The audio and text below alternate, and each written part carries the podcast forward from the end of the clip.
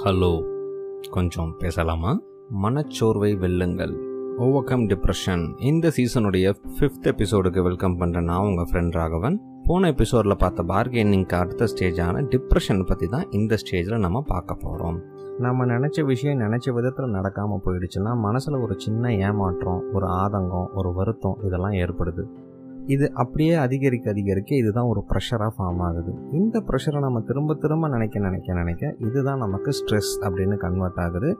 இதை பற்றி மைண்டு எப்பயுமே இதை பற்றியே நினச்சிட்டு இருக்கிறதுனால ஏற்படுற அந்த டயர்ட்னஸை தான் மனச்சோர்வு டிப்ரெஷன் அப்படின்னு நம்ம சொல்கிறோம் இதுக்கு முன்னாடி பார்த்த ரெண்டு ஸ்டேஜான ஆங்கர்லேயும் சரி பார்கெனிங்லேயும் சரி நம்ம ரொம்பவே பரபரப்பாக ஆக்டிவாக இருந்திருப்போம். இந்த பரபரப்பின் காரணமாக நம்ம உடம்பும் சரி மனசும் சரி ரொம்பவே டயர்டாயிருக்குங்க இந்த டயர்டுடைய வெளிப்பாடு தான் இந்த டிப்ரெஷன் அதாவது மனச்சோர்வு. இதுக்கு முந்தின ஸ்டேஜில் நம்ம மோஸ்ட்லி எமோஷனல் ரியாக்ஷன் தான் கொடுத்துட்ருந்தோம் இந்த ஸ்டேஜ்லேருந்து மக்கள் கன்ஃபியூஸ் ஆக ஆரம்பிப்பாங்க. அவங்களுடைய தினசரி லைஃப்லேயே பார்த்தீங்கன்னா ஒரு எமோஷனல் இம்பேலன்ஸ் இருந்துகிட்ருக்கும் ஏன் டல்லாக இருக்கிறீங்கன்னு பல பேர் கேட்டிருப்பாங்க. அதை கேட்க கேட்க இன்னமும் அவங்க டல்லாகிட்டு தான் இருப்பாங்க. பிடிச்ச சாப்பாடு பிடிச்ச மியூசிக்கு பிடிச்ச நண்பர்கள் பிடிச்ச இடம் பிடிச்ச விஷயங்கள் இது எல்லாத்தையுமே விட்டுட்டு ரொம்பவே தனிமையை விரும்ப ஆரம்பிப்பாங்க. எந்த ஒரு சாதாரண சின்ன விஷயமா இருந்தாலும் அதை போட்டு ரொம்ப கன்ஃபியூஸ் பண்ணிக்குவாங்க. ஞாபக மருதி அதிகமாகும். பெரும்பாலும் ஆள் அங்கேயே இருப்பாங்க. ஆனால் மனசு வேற எங்கேயோ தான் இருக்கும். கவனம் சுத்தமாக இருக்காது. இந்த ஒரு ஸ்டேஜில் தான் அவங்க கூட யாராவது இருந்தால் ரொம்ப நல்லாயிருக்கும் அப்படின்னு ஃபீல் பண்ண ஆரம்பிப்பாங்க. சே நம்ம கவலையை சொல்கிறத கூட யாருமே இல்லையே. இப்படி கவலை அதுக்கு கவலை அதுக்கு கவலை இப்படி மல்டிப்ளை ஆகிட்டே தான் போகும். இந்த மாதிரி நேரத்தில் அவங்க கூட யாராவது ஒருத்தர் இருக்கிறது அவங்களுக்கு நிறையவே ஒரு சேஞ்ச் கொடுக்க ஆரம்பிக்கும். அவங்களுடைய கவலையை பொறுத்து நிறைய புலம்பவும் ஆரம்பிப்பாங்க. ஏன் எனக்கு மட்டும் இப்படி நடக்குது? எனக்கு அடுத்து என்ன பண்ணுறதுனே தெரியல. அவங்க இல்லாமல் நான் என்ன பண்ண போகிறேன் என் வாழ்க்கையே இப்படி தானா என்னாச்சு எனக்கு? நான் அவங்களெல்லாம் ரொம்ப கஷ்டப்படுத்துகிறேன்ல இப்படி சம்மந்தமே இல்லாமல் எல்லா சின்ன விஷயத்துக்குமே ரொம்ப ஃபீல் பண்ணி ஃபீல் பண்ணி புலம்ப ஆரம்பிப்பாங்க.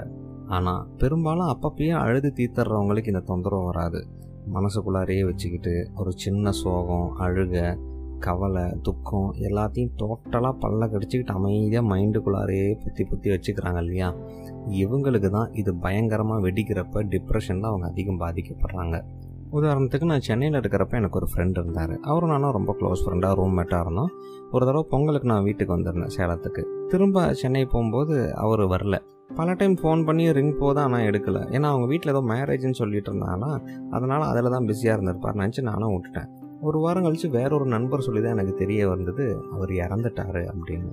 எனக்கு அப்படியே டோட்டல் ஷாக்கு ரெண்டு வருஷமாக கூடயே இருந்த ஒரு க்ளோஸ் ஃப்ரெண்டு இனிமே அவர் இல்லை அப்படிங்கிறப்ப ஒன்றுமே புரியல. நாங்கள் டெய்லி போகிற டீ கடை டிஃபன் கடை பஸ் ஸ்டாப்பு இதில் எதை பார்த்தாலும் எனக்கு அவன் நினைப்பு தான் வருது. இது போக அங்கே போகிற எல்லாருமே அவங்க ஃப்ரெண்டு இல்லையா அவங்க ஃப்ரெண்டு இல்லையான்னு கேட்குறப்ப நமக்கு இன்னும் கவலையாகுது அந்த ரூமை விட்டே வேற ஒரு ஏரியாவுக்கு போயிட்டு படிப்படியாக படிப்படியாக அது நார்மலாச்சு ஒரு மூணு வருஷத்துக்கு அப்புறம் அதே ஏரியாவுக்கு போகும்போது அங்கேருந்து டிஃபன் கடைக்கார அடையாளம் கண்டுபிடிச்சி அப்புறம் சார் எப்படி இருக்கீங்க? எல்லாம் ரொம்ப நேரம் விசாரிச்சுட்டு அப்புறம் அவங்க ஃப்ரெண்டு எப்படி இருக்கிறார் சார் அப்படின்னாரு.